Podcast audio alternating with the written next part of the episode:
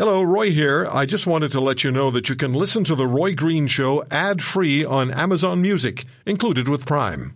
The Notwithstanding Clause has been the subject of much discussion, much debate, as the province of Ontario, again, has accessed the Notwithstanding Clause in this particular education strike reality.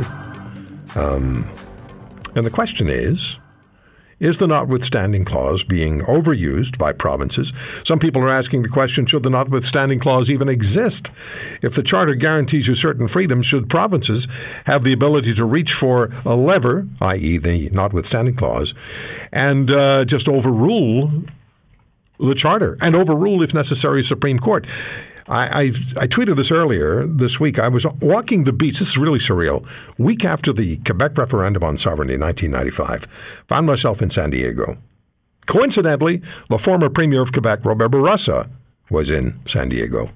And I asked him for an interview.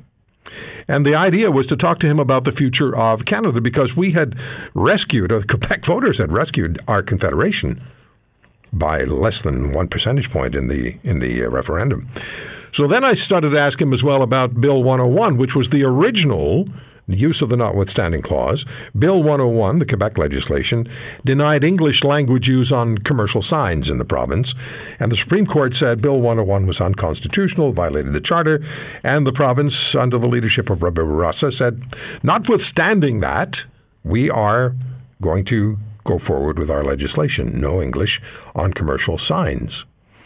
So, and I asked him why, and he said, I had to safeguard, as the premier of Quebec, I had to safeguard the French language. Each province, each premier, every government that had used the Notwithstanding Clause, Quebec and Ontario have used it quite recently, well, Ontario just the last couple of days, or had it in place to be used. Each of them has a reason. Is the reason good enough?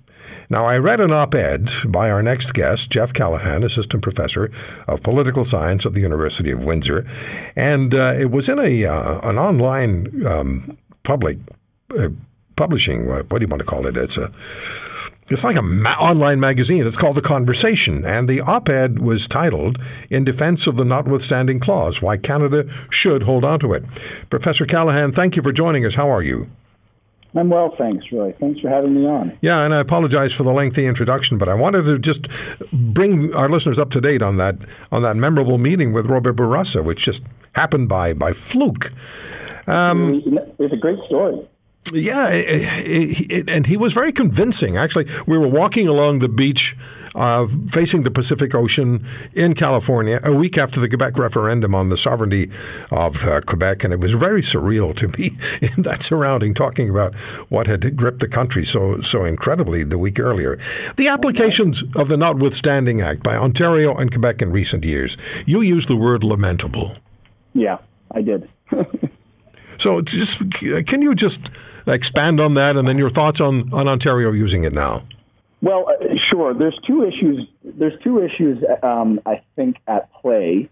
One can disagree, of course, with the use on the basis that you believe that the use itself is unjustifiable due to the rights infringement, that are actually being the rights that are actually being violated by the use of the Notwithstanding Clause. I think that actually applies as well. I mean, fundamental freedoms like religion, they're so core to a person's identity that the Ley Civile Act in Quebec that invoked Notwithstanding Clause to guard that legislation from a challenge certainly fell into that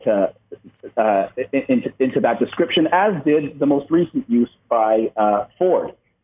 But there's a second way that you can be upset about what's going on, and that really is the way that I emphasize, and that's because the use of Notwithstanding Clause is being used preemptively, and that undermines, in my opinion, the entire rationale and justification for including it in our charter in the first place. So this is my thinking on the matter. I in the op-ed that you referred to, I make the argument that, listen, it's a good thing that the Notwithstanding Clause is in our is part of our charter because of our unique constitutional history, in particular from the United States. Whereas the United States is really, their constitution was generated by a distrust of government, And, you know, in just kind of having a checks and balances system to hold government to account, we have a constitutional history of responsible government and parliamentary supremacy, where we have a lot of faith in our elected bodies. The Notwithstanding Clause reflects that constitutional history, and I think in an appropriate way.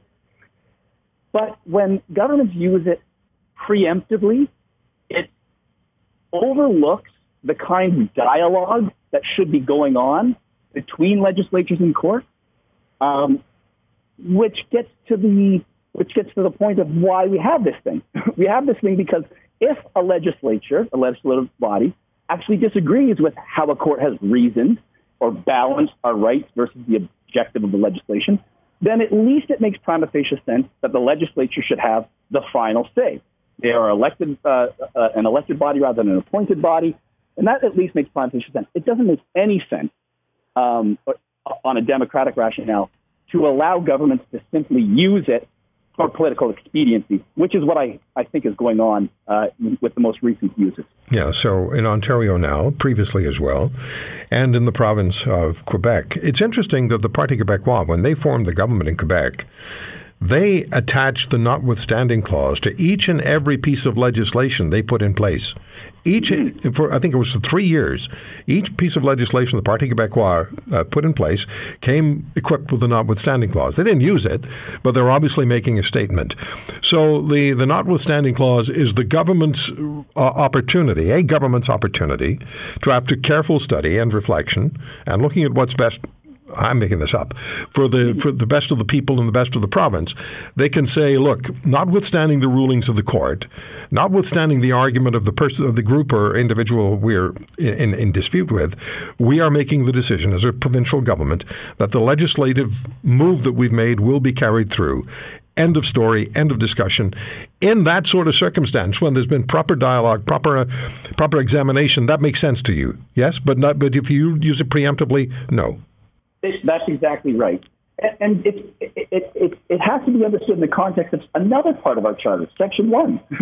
Section 1 of our charter allows government, when a court finds for a rights violation, it gives every government an opportunity to explain to the court why, despite that violation, it constitutes a reasonable limit on the enjoyment of those rights or the exercise of those rights when judged against, you know, the values and the principles of a free and democratic society. So governments have that opportunity. Now, like I was saying, sometimes courts are still going to say, listen, not only, government, have you infringed the rights, you've done so unjustifiably. And then it at least makes prima facie sense for the government to say, well, we disagree. This legislation is really important to us. We believe that the public interest really support this legislation, so we're going to move forward with it, notwithstanding this dialogue. When governments invoke it preemptively, that is completely off the table. All right, Professor Callaghan, I have one more question for you. So I'm the person who's looking at this situation and looking at the kids in this province. I happen to live in Ontario, although the program airs across 5 provinces in the country. But I would imagine the thinking of many people is quite similar. Kids belong in the classroom. And it's been a very difficult 3 years, 2.5 years for children. And Ontario's kids were out of the classroom far more than kids in any other province in this country.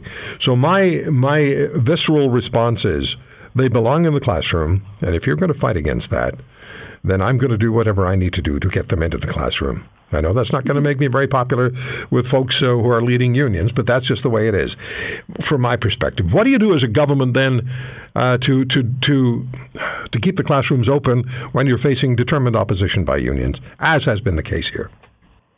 I mean, there's no one answer to that question in this case, though.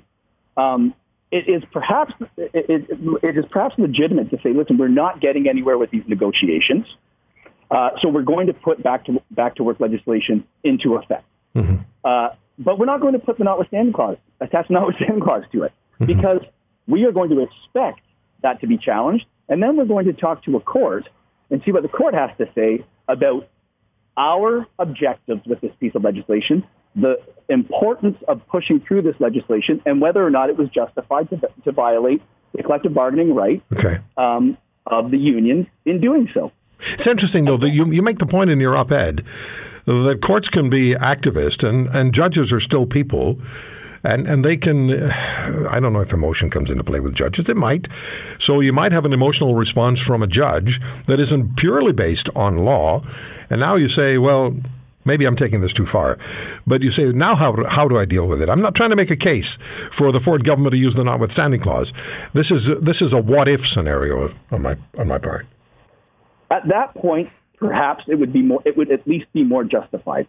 Again, sometimes use of the clause can be criticized on the basis that you think that the government is doing it illegitimately, or you might disagree with them. But at least at that case, they're not doing it preemptively, and they've waited to use it after they've been given an entire reasoning by a court for why it's an unjustifiable infringement. If you want to hear more, subscribe to The Roy Green Show on Apple Podcasts, Google Podcasts, Spotify, Stitcher, or wherever you find your favorites. And if you like what you hear, leave us a review and tell a friend. I'm Roy Green. Have a great weekend.